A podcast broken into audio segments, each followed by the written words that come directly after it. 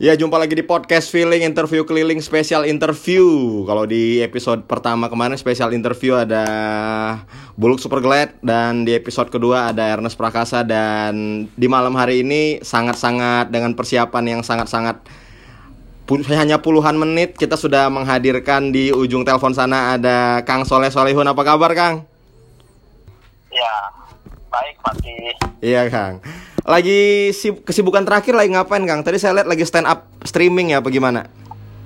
Itu kemarin ada job di Bank Indonesia itu hari apa hari Senin ya? Iya Senin ya.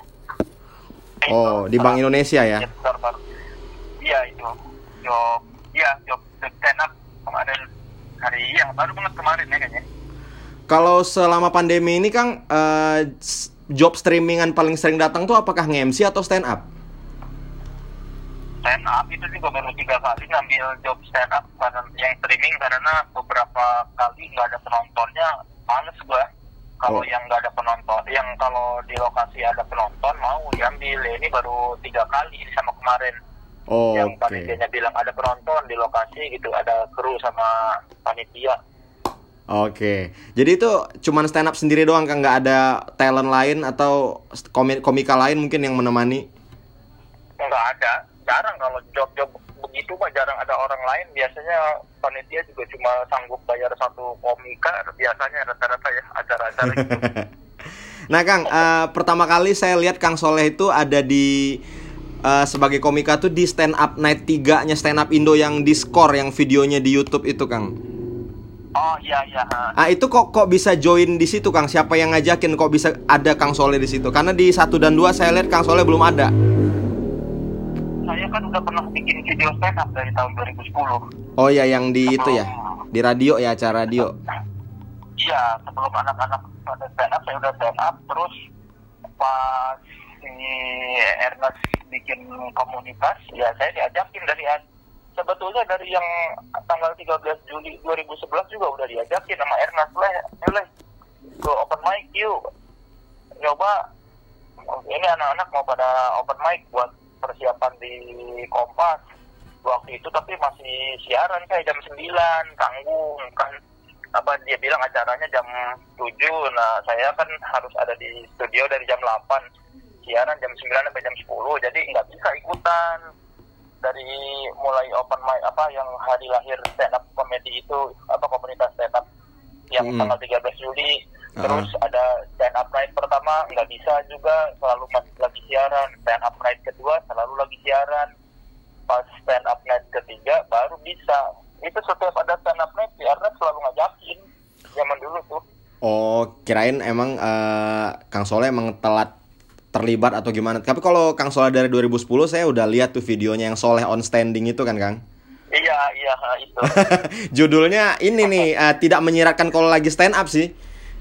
Iya karena ya, nggak ngerti juga yang yang nguploadnya nggak tahu kenapa ngasih judul itu. Kang setelah menjadi ya, Kang setelah menjadi komika nih, uh, Kang Soleh jadi ngulik-ngulik uh, tentang lawak nggak atau nyari referensi kalau musisi kan dia nyari referensi tuh buat albumnya untuk uh, untuk musisi musikalitasnya lah. Kalau Kang Soleh jadi nonton nontonin stand up luar negeri atau jadi ngulik-ngulik tentang lawak nggak sih? Enggak. Jadi murni intuisi aja tuh Kang. Iya, saya nonton stand baru sekarang aja setelah punya Netflix.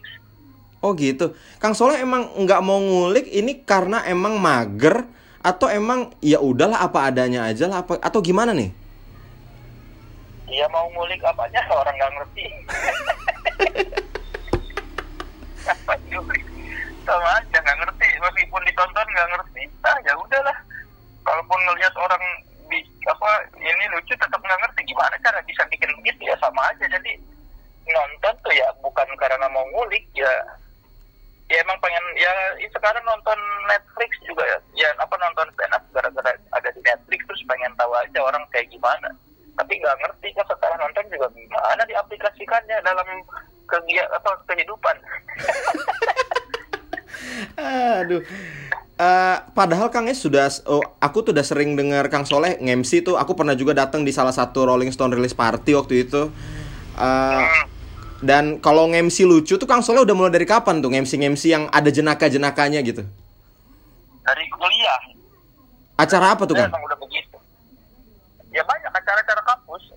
Kan mbak saya mengawali apa public speaking sebagai komentator bola. Itu juga udah- Oh. udah kok apa dari tahun 99 kalau nggak salah ya 9 iya dari 98 dari Mm-mm. 98 saya udah jadi komentator bola tapi komentator bolanya nggak nggak serius Udah-udah Oke. lucu-lucu. Oh iya iya Jadi iya. dari dari kampus udah begini, ya maksudnya kalau orang-orang yang di Sikom Unpad mah ya udah tahu apa dari dulu ya saya mau begini gitu. Oh, jadi emang nggak, ada, nggak ada bedanya. Eh, jadi emang kalau stand up-nya jadi eh, apa adanya dan ngalir aja jadi kayak kayak sema- kayak pangrok gitu nggak sih Kang stand up Kang Soleh ini? Ya kurang lebih kayak gitu. Nggak ngerti ini yang penting ekspresi. Iya iya iya. Kayak kayak Sex Pistol Social D gitu lah ya kalau di stand up di musik lah ya. Sebenarnya se- apa yang saya lakukan dari dulu tuh udah udah yang sekarang saya lakukan dengan yang dulu saya lakukan nggak ada bedanya. Cuma bedanya sekarang orang menyebutnya saya lagi stand up. Kalau Oh. dulu mau saya lagi nge-MC sendirian, saya sama aja. Waktu zaman saya nge-MC dengan saya sekarang tuh sama aja sebetulnya. Saya juga nggak ngerti teori apa-apa. Yang penting mah pengen ngomongin kayaknya ada yang lucu deh kalau diomongin ya udah kalau lucu alhamdulillah kalau enggak juga ya biarin aja Eh, kalau dari profesi wartawan nih Kang, eh, saya tahu Kang Sol itu wartawan gara-gara sering baca tulisannya di zaman multiply dulu Kang tuh waktu saya SMA tuh baca Oh, iya, iya. di multiply gitu tuh. Eh, ada kayak wawancarain penyanyi dangdut itu asli nggak sih Kang? Yang Kang Soleh wawancarain penyanyi dangdut?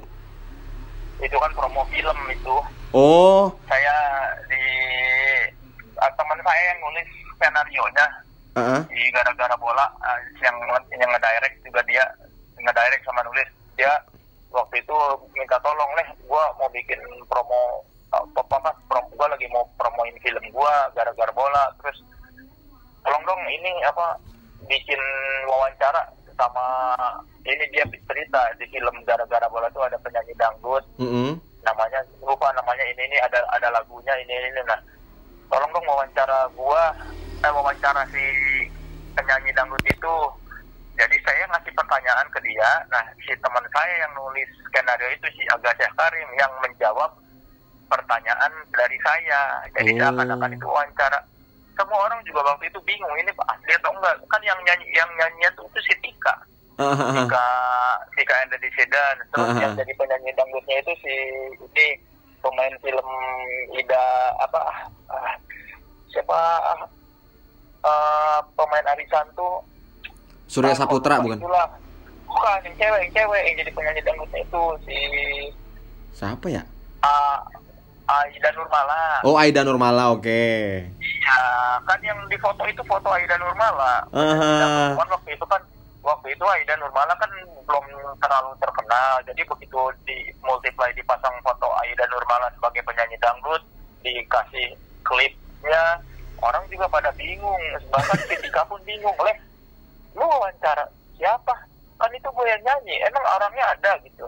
Bahkan si Tika, si Tikanya pun dulu bingung, apa? Kok orang penyanyi dangdutnya ada? Tuh itu kan si Aida. Heeh. emang siapa? Jadi bahkan yang nyanyinya pun bingung. Ini siapa penyanyi dangdut ini? Kok bisa gua wawancara gitu? Sampai itu lumayan viral. Itu sampai ke milis-milis Iya iya iya Kang. Makanya sampai kayak anak anak sekolah kayak saya yang browsing di warnet pun nemu artikel itu lu saking lucunya. Tapi wartawan Iya, idola iya. Kang Soleh siapa sih? Wartawan idola tuh yang menggerakkan gitu untuk menulis gitu sampai akhirnya menjadi wartawan musik gitu. nggak ada Nggak ada Kang. Suka baca tulisan musik siapa itu entah Remi Silado, entah siapa enggak gitu. enggak Nggak juga ya. enggak enggak ada tulis idola saya tulis menulis Pak Iwan Fals Menulis lagu berarti. Iya kan dia penulis juga. Oh. apa kalau kalau soal tulis menulis mah idola saya ya Iwan Fals. Mm-mm. dari dari Iwan Fals kan saya belajar merangkai kata. Bukan dari wartawan mana pun. Enggak saya enggak saya enggak punya idola kalau wartawan. Oh berarti lumayan unik nih ya idolanya di bidang lain, eh, menekuninya di bidang lain nih oke nih. iya kan pada dasarnya Iwan Fals juga penulis. Meskipun dia nulis lagu tapi kan liriknya tuh bagus deskriptif Ah, jadi kalau ditanya gaya tulisan saya sebetulnya mungkin se- secara alam bawah sadar terpengaruh gaya tulisannya Iwan Fals Tapi pernah nggak uh, ada lagu Iwan Fals yang Kang Soleh sendiri kurang suka gitu secara penulisan ataupun musikalitas gitu? Enggak, kalau secara lirik saya suka semua. Apa? Kalau secara musik ya relatif lah. Kalau apa ada yang lebih bagus zaman dulu, tapi kan kalau dipikir itu seiring dengan perkembangan psikologis Iwan Falsnya ya? Falsnya, kita nggak mungkin berharap orang sama terus karena kondisinya berbeda, referensinya juga bertambah mungkin atau Hmm. moodnya lagi sama yang nggak bisa dibandingkan sebetulnya. Tapi kalau secara lirik sih nggak ada nggak ada yang ini. Semuanya suka. Ah. Eh, mungkin sadar atau enggak eh, Kang Soleh kita pernah ketemu di konsernya Wizard waktu itu. Oh iya. Ah, ah. terus ada sepupu saya juga yang pernah ketemu Kang Soleh di All City konsernya All City. Ah, Nah, Kang Soleh sendiri kan sering datang ke konser band luar negeri tuh. Iya. Rata-rata sebagai waktu itu sebagai wartawan yang meliput. Tapi konser pertama Iya. band luar negeri yang Kang Soleh beli tiketnya dan sengaja datang untuk menonton tuh musisi mana tuh Kang? Musisi siapa musisinya? Eh, yang beneran non luar musisi luar negeri yang beneran beli itu Iggy Pop, The Stooges. Iggy Pop yang di mana tuh Kang? Eh, yang di Korea. Oh, yang di Korea, anjir. Tahun berapa itu? 2013 ya. Oh itu Dari kons- 2013. yang pertama beli itu Kang? Iya, sebelumnya kan selalu gratisan dari wa- dari kerjaan. enggak enggak pernah beli. Itu konser eh, apa pertama yang dibeli itu iya ada festival di Korea itu. Uh-uh. Di situ ada ada salah satunya ya ada The Stooges, ada Metallica, ada Muse. Mm-mm. Festival lah itu. Lupa festival apa itu namanya pokoknya di festival itu dua hari ada itu band yang gedenya tuh ada ya itu selain The Stooges ada Muse ada Metallica Oh berarti Iggy Pop bawa The Stooges yang lama banget atau ada tuh squad barunya tuh? yang lama yang Stooges yang ini yang bukan yang sekarang waktu itu masih ada di James Williamson-nya kalau nggak salah. Oke, oke, oke, si oke, oke. Rona Stone-nya masih masih ada masih ada Rona Stone. Ah, ah, ah. Eh, berarti Kang Soleh memang sampai menamai anaknya Iggy ya gara-gara Iggy Pop ya? Iya. Ah, ah, ah. yang kedua nama anak Kang Soleh siapa Kang? Dylan. Dilan. Wah Iya. asik. Nama anak ketiga Lurit nih kayaknya nih. Jangan lah, kamarnya udah dua. Iya iya iya iya. Eh, berarti musisi pertama yang ditonton emang niat dan sampai beli tiket tuh adalah Iggy Pop Kang ya? Iya, yang yang sampai beli tiket. Kalau luar negeri ya, kalau kalau dalam negeri mah enggak bukan. Kalau dalam negeri mah apa ya? Kalau dalam negeri konser pertama saya tuh konsernya Dewa 19. Justru Beli tiket itu Kang? beli tiket itu waktu SMA kelas berapa ya? Kelas 1 apa? Kalau nggak salah. Mm-mm. Apa kelas 2 lupa itu di Bogor di apa nama nama daerahnya di Dra, Dramaga di Dermaga. Di Oh. PP. Dewa 19 itu. Kang Soleh pernah ngeluarin uang sesusah apa untuk sebuah eh, entah entah karya musik, entah sebuah konser. Pernah berkorban apa nih Kang? Misalnya entah nabung untuk beli CD atau nabung untuk nonton konser pas pas waktu sekolah dulu ataupun sekarang nih pengorbanan terbesar untuk nonton atau menikmati karya musik deh Kang. Apa tuh Kang kira-kira Kang? nggak pernah berkorban terlalu besar sih. Saya mah kalau sanggup saya beli, kalau nggak sanggup nggak usah ngerepotin.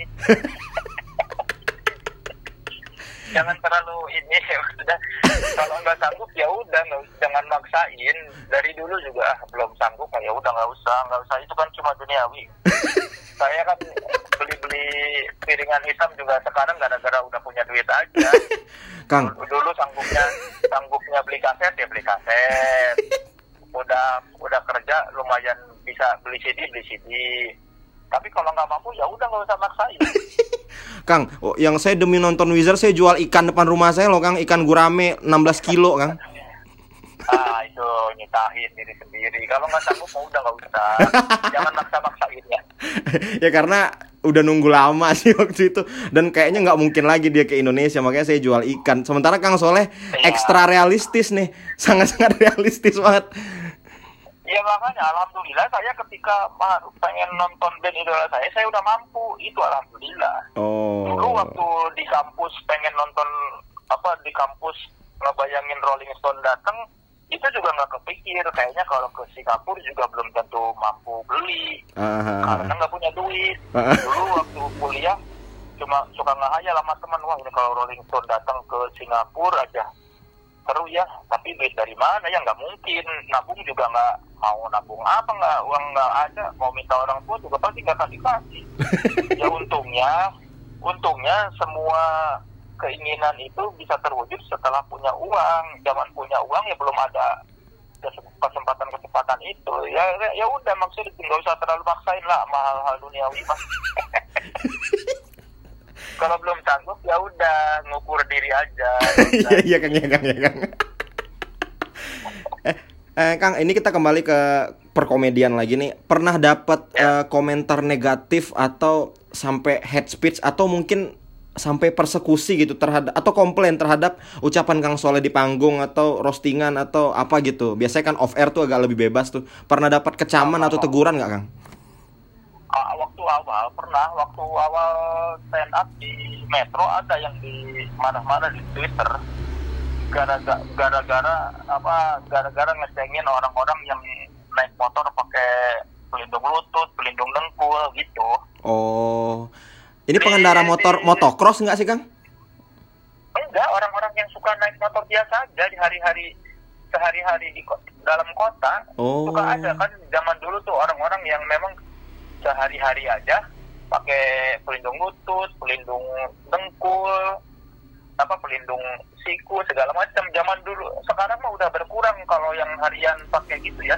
Iya. Dulu mah tahun tahun 2011-an nah masih banyak orang yang se- sehari-hari aja gitu ke kantor atau ya beraktivitas sehari-hari naik motor lengkap Mm-mm. Pa- pakai pakai safety gear lengkap dulu saya ledekin ya. Di maki-maki di Twitter tapi ya udah biarin aja nggak nggak diladenin mas saya meskipun diajakin ketemuan.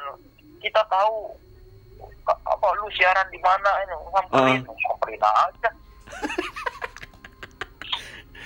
Eh, berarti itu pertama dan terakhir atau ada lagi?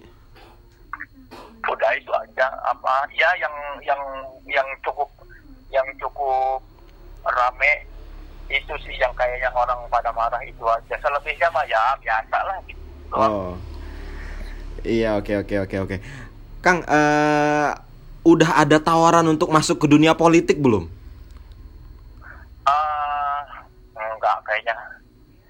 Hmm, Apakah someday akan jadi politikus atau masuk ke pemerintahan? enggak, enggak. Enggak enggak akan mau. Dari dulu. Nggak akan mau, pakai Kang? baju rapi. Pakai baju rapi. Eh, harus harus pakai celana bahan pakai kemeja sehari-hari ah. Kemarin kemarin aja waktu beberapa hari lalu aja wawancara Farhan dia kan anggota dewan tuh. Eh, dia pakai ba- baju terlalu santai ditegur sama teman-temannya. Wah itu Farhan aja ditegur. Eh, eh. ya males lah males males yang terlalu lagian gue mah males mikirin orang lain.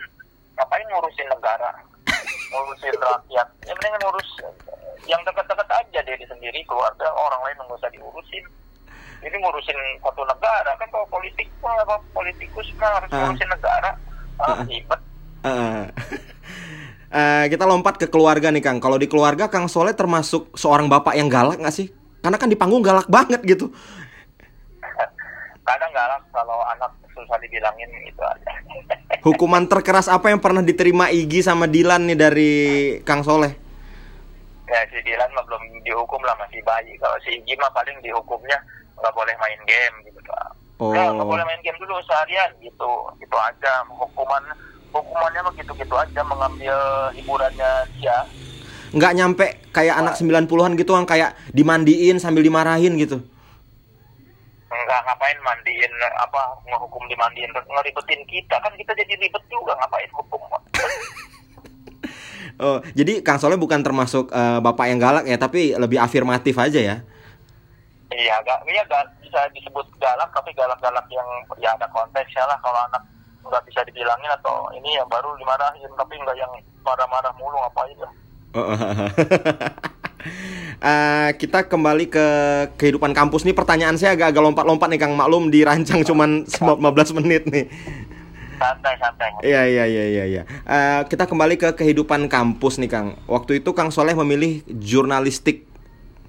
hmm. Jurnalistik. Padahal ada konsentrasi lain tuh. Apa aja sih Kang kalau di Unpad Ya. Kang?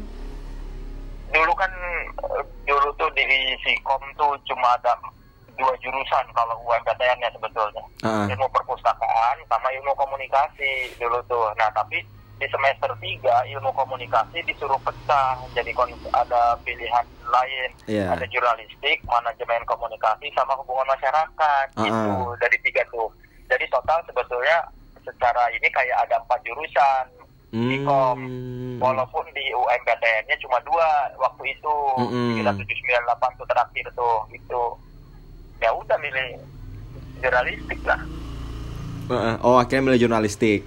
Kalau saya Iya. dengar di apa podcast Berizik kalau nggak salah Kang Soli bilang karena jaket himpunannya keren. Ada alasan lain nggak sih Kang?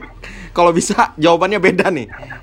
Masa jaket doang? ya, kar- ya karena humas tidak menarik mankom juga tidak menarik ya udah pilihan terakhir mau nggak mau ambil itu Oh. terus kan Iwan Fals juga Iwan Fals pernah kuliah publisistik Oh ya Ya. ya ya ya ya. Terus Di IKJ bukan dia? Si, di ini dia pernah di apa ISIP Institut Ilmu Sosial dan Ilmu Politik Oh. kalau di IKJ dia ng- ngambil kuliah apa dia di di publis di ISIP jurusan publisistik walaupun nggak lulus Hmm, Di oke. IKJ juga sempat. Iya, plus karena Superman sama Spiderman kan wartawan. Oke, superhero. Superhero wartawan rata-rata. Ya kayaknya keren aja, jurnalistik terdengar keren. Ya udah itu aja sih, itu simpel. Kayaknya keren nih jurnalistik. Ah, pernah menulis yang lain selain musik dan pop culture ya tapi booming nggak Kang? Kalau saya tahu kan Kang Soleh pernah menang yang Sampurna itu, tapi kan itu kan juga pop Iya. culture. Skripsinya juga soal Iya. musik. Di luar musik dan pop culture pernah nulis nggak Kang? Tapi oke juga tulisannya gitu. Uh, dibilang yang paling juga yang nggak oke sih. Dulu pernah nulis di tabloid ekonomi tahun 2000 itu 6 bulan kerja di tabloid ekonomi ya, tapi nggak ya itu tabloid baru di Bandung. Oh, oke oke oke oke oke oke oke. makanya sejak itu tahu ah ngapain kerja di bidang yang nggak disukai udahlah di bidang ini aja apa pop culture atau entertainment gara-gara udah pernah ngerasain kerja di tabloid ekonomi 6 bulan duitnya gede tapi nggak nyaman Iya iya iya. Kalau sekarang saya lagi dengerin musik apa sih Kang yang yang minggu-minggu ini banget lah kan ada tuh eh, Spotify ngeluarin tuh 2020 rap gitu. Kalau di Kang Soleh kemarin apa tuh yang muncul? kalau 2020 rap saya mah kemarin yang paling top songnya itu Coco Melon Lagu anak-anak dong. iya ya kalau sekarang mah sekarang mah lagi dengerin ini paling kalau apa vinyl baru beli mah Taylor Swift yang album baru Oke. yang folklore yang Ah. folklore Hahaha.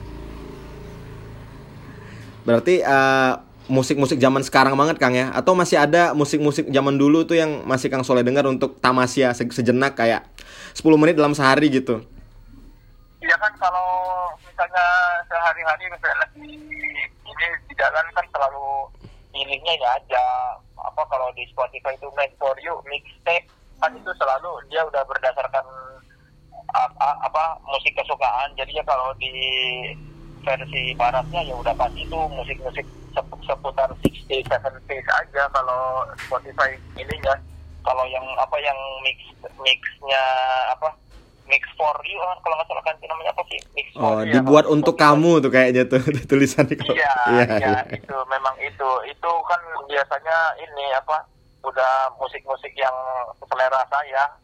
Oh. Ya, dari 60 70s kebanyakan apa rock, punk gitu. Oh. Oke Kang. Eh, pengalaman stand up paling banyak ditonton berapa orang sih Kang dan di acara apa kalau boleh tahu? Paling banyak gimana ya? Eh stand up paling banyak itu di mana ya? yang paling banyak ya berapa Stand up fest nggak Kang? Enggak ya? Atau Gcom fest?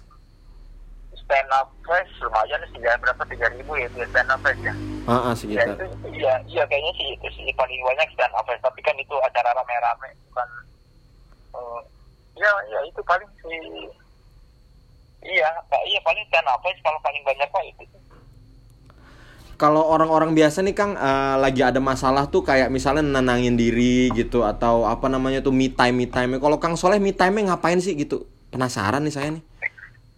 Ya dengerin lagu. Dengerin lagu doang atau Rebahan. sambil apa gitu eh, baca-baca yang lama-lama gitu tulisan yang lama-lama atau gimana gitu. Enggak. Ngapain aja. Ya paling enak mah rebah. Setel musik, rebahan, udah bengong, udah itu paling enak. Nggak usah mikirin apa-apa. Oh gitu ya. Ya iyalah, itu Iya, paling iya. enak itu re- rebahan. Heeh. Atau sambil sambil buka-buka sleeve-nya, misalnya kaset atau vinyl atau CD ya gitu sambil rebahan, bengang-bengong, nggak usah mikirin apa-apa. Itu paling nikmat. Nah, kita kembali ke masalah interview menginterview nih Kang Soleh. Eh, Kang Soleh termasuk eh, nama yang jadi jaminan mutu dalam menginterview nih. Kang Soleh itu juga kayak komedi juga nggak sih dipelajari sambil jalan atau emang dari jurnalistik itu kemarin ada curi-curi ilmunya juga buat menginterview gitu. Oh kalau interview ya karena hasil kuliah itu belajar memang. Jadi semua ilmu jurnalistik saya itu karena belajar. Kalau ilmu public speaking saya itu karena otodidak. Kalau Hmm. ilmu semua ilmu jurnalistik itu menulis, wawancara, pokoknya semua yang berhubungan dengan jurnalisme itu hasil belajar di kuliah, bukan hasil otodidak. Memang ada apa punya dasar ilmunya lah kalau soal jurnalistik mah. Hmm. Oke oke oke berarti eh, termasuk berguna lah ilmunya berarti emang teraplikasikan dengan baik ya. Oh iya, makanya apa saya jadi wartawan yang bagus ya gara-gara kuliah di jurnalistik di Unpad. Wah asik. Soft sekali masuk untuk adik-adik pendengar yang fresh graduate. Tapi dosennya udah nggak ada di situ kayak dosen yang bikin saya jadi wartawan yang bagus nggak ada, udah udah pensiun. Oh. ada ya. ada dosen namanya Sahat Salat Wasaragi nah itu dia yang bikin saya apa bisa nulis dan bisa wawancara itu dia Oke Kang, ini terakhir nih Kang pertanyaannya Kang. hmm. Sa- sekarang tuh majalah musik udah bisa dibilang nggak ada. Dan kalau misalnya stand up comedy tidak pernah meledak di tahun 2011, kira-kira Kang Soleh kerja apa sekarang? Ala paling juga apa ya Nggak tahu ya, Karena stand up comedy kan yang ngebuka ke film, Kang Soleh ke presenter juga. ya kalau stand up uh, tahun itu nggak ada terus majalah musik udah nggak ada paling saya jadi penyiar karena kan dari dulu udah udah siaran sebelum stand up juga Oh iya benar. sambil ya paling ya itu kalau majalah musik bubar stand up nggak ada di Indonesia ya paling saya jadi penyiar jadi MC MC off air Ah. Oh ya itu Kang. Makasih Kang waktunya Kang. oke Ya, sama-sama Papi ya.